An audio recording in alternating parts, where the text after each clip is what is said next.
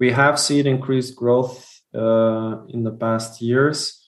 Every year we've added actually not just more in absolute terms, but also more percentually. Welcome to the Prosperity Perspective by DML, a conversation about how successful business owners invest their hard earned money to preserve their wealth and what they might have done differently in hindsight. Thanks for joining us today, guys. Today we are joined by Jeroen Corthout and uh, excited for him to share a little bit about his journey and his experience and uh, some of the tidbits that he's got to leave with you guys today. So, without further ado, Jeroen, you want to introduce yourself to the audience? Uh, sure. Happy to be here. I'm uh, I'm Jeroen Corthout, I'm co-founder and CEO of SalesFlare. Um, and say very quickly what SalesFlare does. It's a it's a an easier CRM. What is CRM? A customer relationship management uh, system um, for small and medium sized businesses who sell B two B.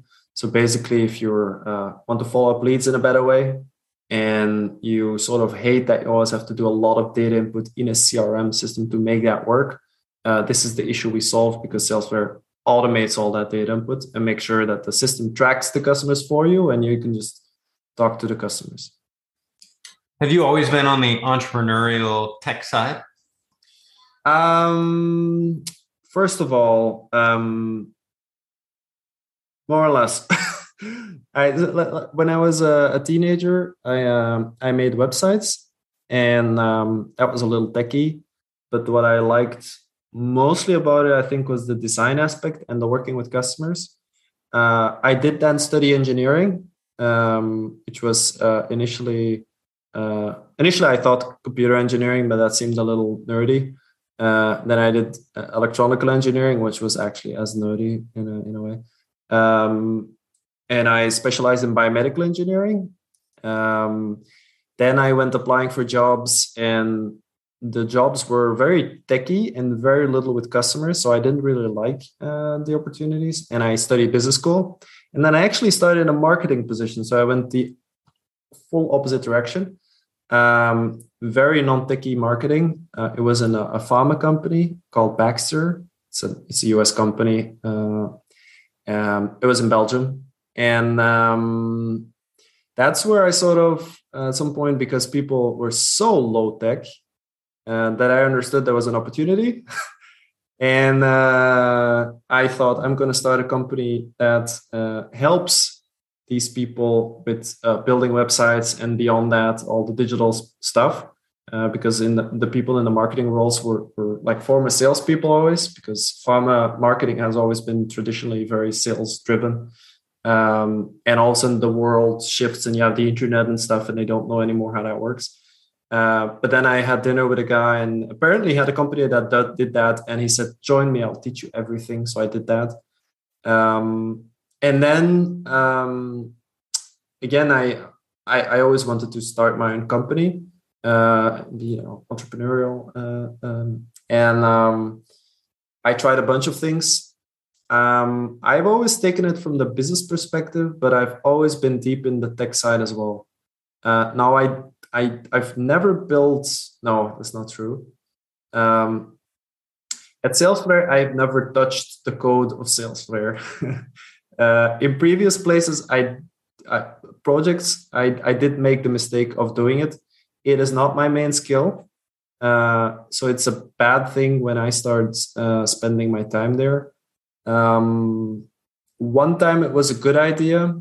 That's because it was a it was not very techy. It was not software. It was more of a, blog project. And there I went very technical as well. But that actually helps me until today because um, I, I, got a lot of ex- SEO experience there. But that was a very uh, complicated answer to your question uh, whether I'm like more on the, the, the tech side or the yeah. or yeah. so when you were at baxter and the marketing that you were doing you were talking about the sales folks um, was it more b2c uh, where you're at the end user or was it more b2b where you're going to doctors and uh, you know offices etc uh, pharma companies um, uh, they cannot even talk to patients that's a very early mistake i made and my boss was very angry at me um, because uh, in my, my first job one of the main responsibilities i had was uh, a drug for hemophilia. and I knew that the son of a person I knew had hemophilia, so I I started talking with him about it and stuff, and you know, like uh, I want to make that connection, but that was not done. we were not supposed to do anything directly with the patients. Um, regulatory, like uh, clear line. Um, we were only supposed to uh, talk to uh, doctors and pharmacists. This is in the pharma industry. The over the counter, where it's not prescription based, is a whole other space. And actually, uh, Europe and the US are also two wildly different places in that respect. Um, but generally, prescription pharma companies don't talk to patients and well the line is is is is, is a little different in the us and in the EU. so in in in the us people can uh, set up websites to educate patients way more than you can do in europe for instance uh, but that's again a complicated answer to your simple question. Uh, so you've mentioned europe you've mentioned belgium. Where are you located and kind of what's your uh, geographic background? Um, i was actually i was born in the us um, many many years ago um, uh, in, New York State. Uh, but from Belgian parents, it was just my my dad uh, has worked in many different places uh, for a company called Philips. It's a Dutch company. Um, we lived in the US. We moved back to Belgium in Flanders, where they speak Dutch. Then we moved to Wallonia, where they speak French. Uh, we moved back, I, and I lived in a, in a, bunch of cities. I also studied for a while in uh, in Italy, in Milan. Uh, but currently, my home is in Antwerp, and Antwerp is um, imagine you probably know Brussels. It's like 30 minutes uh, north. It's the second biggest city of Belgium after Brussels. It's the the main city of the of the region where they speak uh, Dutch, and it's a big port city. Uh, it's a and it's it's not i said big but uh, from a us perspective it's relatively small uh, it's more like a half a million people uh, the, everything around it but it is the second biggest port of uh, of europe after rotterdam it is uh, the place where 80% uh, of the diamonds in the world pass through because we have a big diamond center very close to our office um, it is a, a fashion capital and a few other things um, very cool. I feel like I'm overcomplicating everything in every answer now. It's all right. It gives us context, right? And uh, yeah. uh, perspective, which I think is hugely important. So, um, as we jump into the main question, right? When as you started to experience success and you had more and more profitability, right? Didn't have to worry about roof over the ta- uh, roof over the head, food on the table.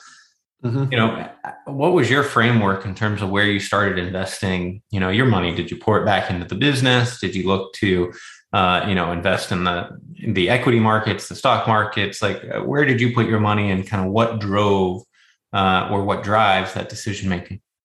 Honestly, I don't think our framework has changed between when we were not profitable and uh, from the moment we were profitable.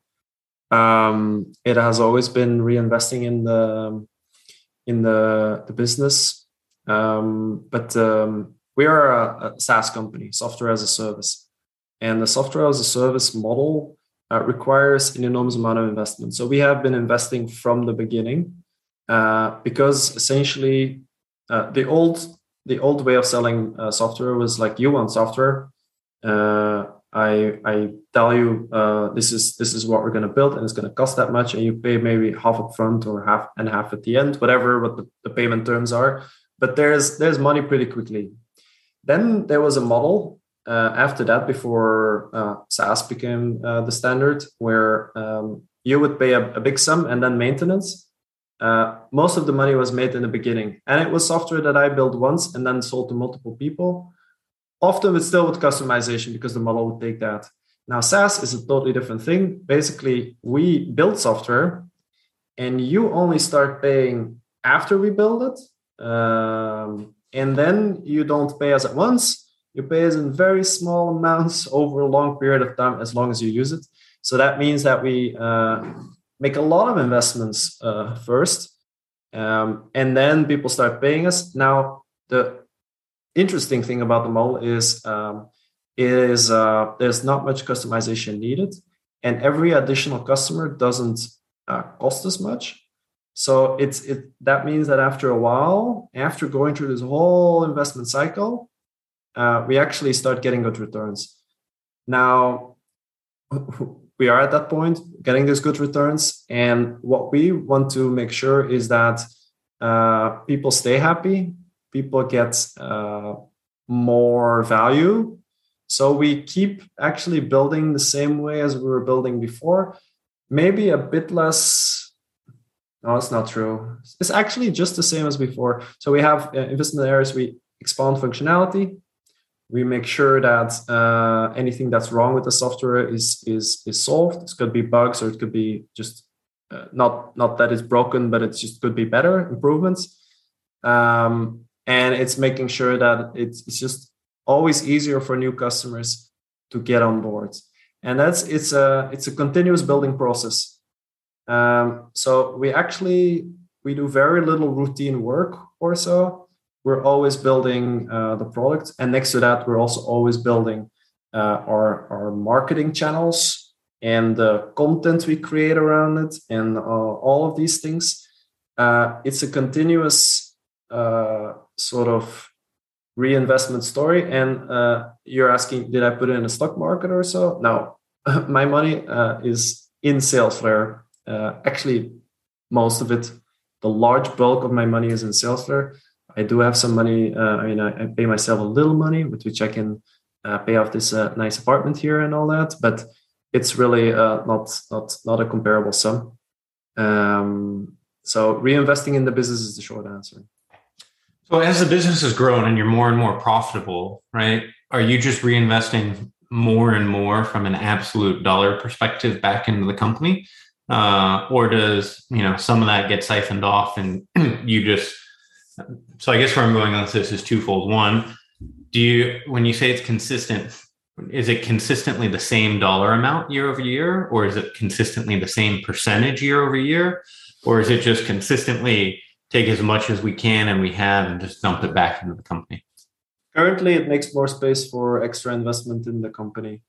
Um, whether that's going to be a long-term thing where at some point we cannot just also pay ourselves a little more i don't know could be. Uh, but so far it's uh, it's the amount that we reinvest in the company that also increases. Has that resulted in accelerated growth for you and increased profitability along the lines? Um, in short yes i think so. Um, we have seen increased growth uh, in the past years. Every year we've added actually not just more in absolute terms, but also more percentually. Um, so for us, it's it's a very calculable kind of thing, yes, because we're selling subscriptions. Uh, it's really a, a, a, numbers game to a certain extent. We, there's customers joining us.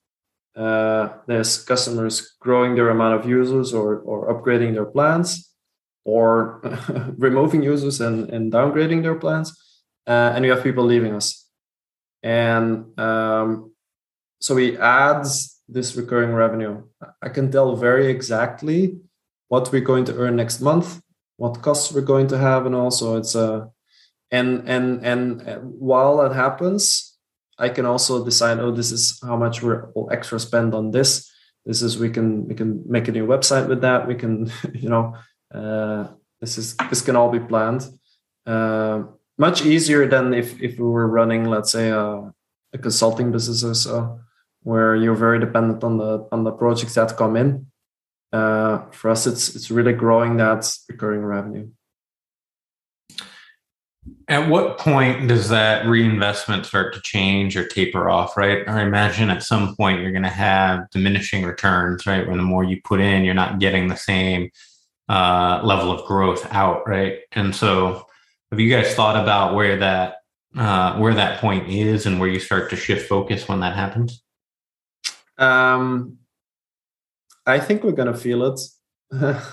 as long as we feel that uh, uh, investing more pays off, I think we're gonna keep doing it. If we if we start feeling that it it starts tapering off, there's there's two options. Either we don't invest more, uh, or we just rethink how we're reinvesting things. uh, because we might not be putting it in the right things anymore. We might not be prioritizing things well.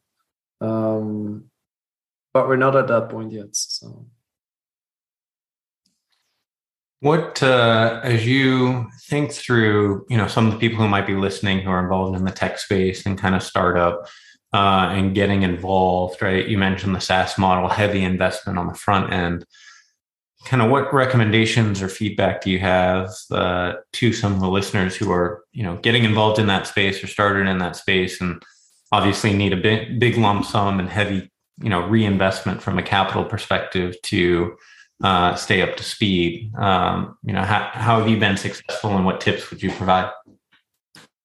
Um, i would say uh, obviously try to keep the this is advice that you'll you'll find in our place as well. But keep the keep that initial investment limited.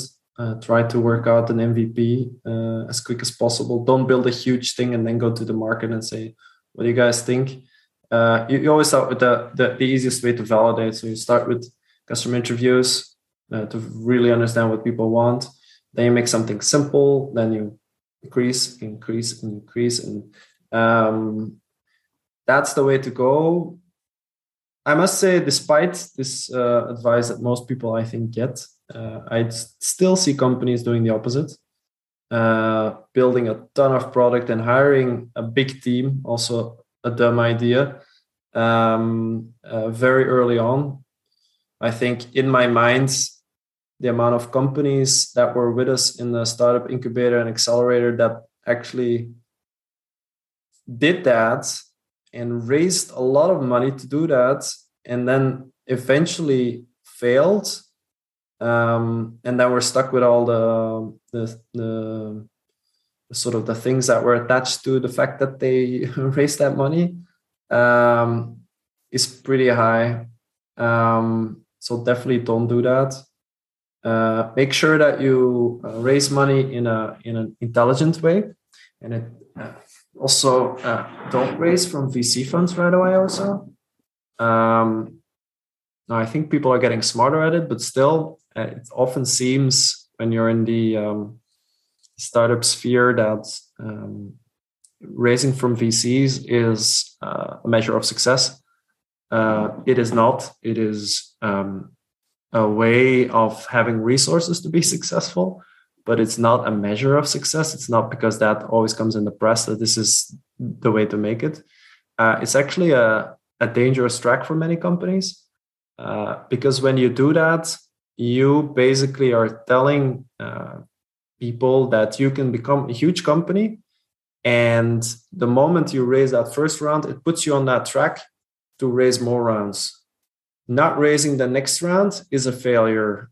It's a failure for the first VC that stepped in, uh, it's a failure for you because they're got they're going to be gone with most of your company um, because there's all kinds of in these contracts, lots of things attached.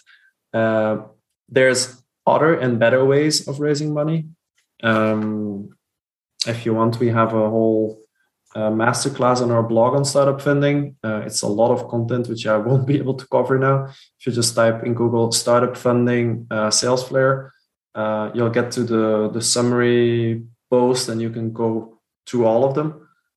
Um, don't hire too fast uh, it's very important. Most companies do that.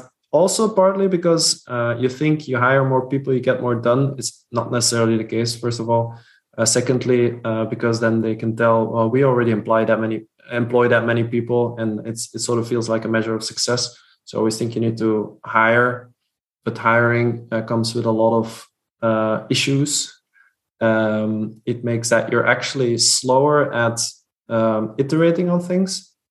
Um, it makes that you are spending a lot of time on the hiring and on onboarding people, and it's really a, a very uh, work intensive process. Um, and often it's just better talking about processes uh, to improve your processes to get more done with less people uh, and to prioritize a little better instead of adding an extra person. Um, and then generally for SaaS, uh, I think the most important advice is uh, stay very close to your customers.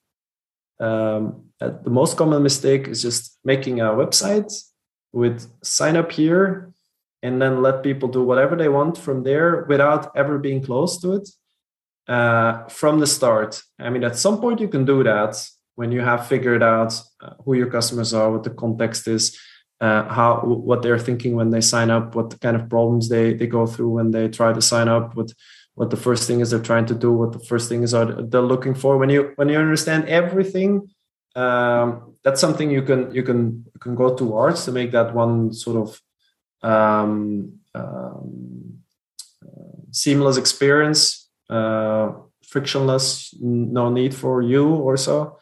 Uh, but it's hardly ever a great idea to do that from the start because if you are there with the customer and going through all these things um, throughout that whole process and you can you can learn all these things and you can see what's going wrong and you can adapt and you can make it really great uh, that improves your chance of being successful uh, a lot uh, so a couple things I want to dive into. You mentioned MVP. I assume that means minimum viable product. And yeah, so, sorry, sorry. Yeah. Um, just to get essentially something that works, get it out, test, learn, iterate, continue to move from that regard. I imagine where you were headed. Mm-hmm. Um, you had mentioned startups and incubators and also VC, right? So uh, it sounds like you went through a startup incubator. Uh, in my experience, most of those tend to be backed by VCs or angel guys who are mm-hmm. looking to put funds in, right? So kind of a reverse incentive based on what you're communicating. But uh, you know, depends. Yeah, many of them are are, are um, uh, propelled, not necessarily funded, but they have all kinds of stuff going on, either with VCs uh, or with partners that want to sell you stuff, or with politicians. Uh, so they're always going to gravitate towards one of these directions or all of them at the same time.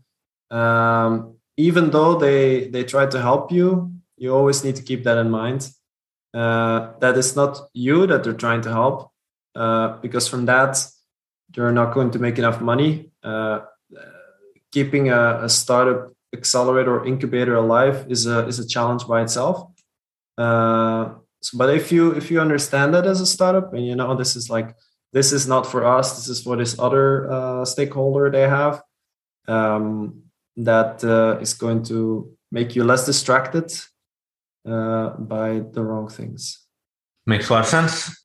What if you were to give one piece of advice right uh, we've obviously talked about fundraising and what that looks like for entrepreneurs particularly in the tech world. Mm-hmm. gone through your entrepreneurial journey you know what's been the most important thing for your success I'll, I'll summarize some of the things I said. Um, uh, hire slow, uh, prioritize well, uh, validate quickly, um, and uh, keep a good eye on your available amount of cash, uh, because those are all the common places uh, where it can go most wrong. Um, if you if you keep all of these things in mind religiously, which is which is hard, uh, your your chance probably increases tenfold or so. That's awesome, Jeroen. As we're wrapping up here, what's the best way for our listeners to get back in touch with you? Uh, if you want to get in touch, uh, well, if you want to learn more about Salesflare, salesflare.com. So F L A R E. Um, if you're looking for a better way to follow up your customers, try our software. You just uh, go to the site, sign up, uh, and you can try everything out uh, free for a while. Um, and if you want to get in touch with me, uh, LinkedIn is the best place. There's only one person with my exact name, so it won't be too hard. You will find my name somewhere because it's difficult to. I'm not going to spell it uh, right now, but it's complicated. But then uh, send me a connection request with a personal message. And if you do that, I will be able to distinguish that personal request from spam and I will get in touch with you and we can chat. Awesome. Appreciate your time on the show Jeroen and uh, appreciate the insights you shared. You're welcome. This was fun for me as well. Thank you for joining us today on The Prosperity Perspective. If you'd like to subscribe to our podcast, please head over to theprosperityperspective.com, where you can hear from other successful business owners on their approach to investments. On our website, you'll be able to learn more about how DML Capital currently helps other business owners, like yourself, diversify their investments and grow their wealth. Take our short quiz to see if you're ready to take the next steps towards your financial success.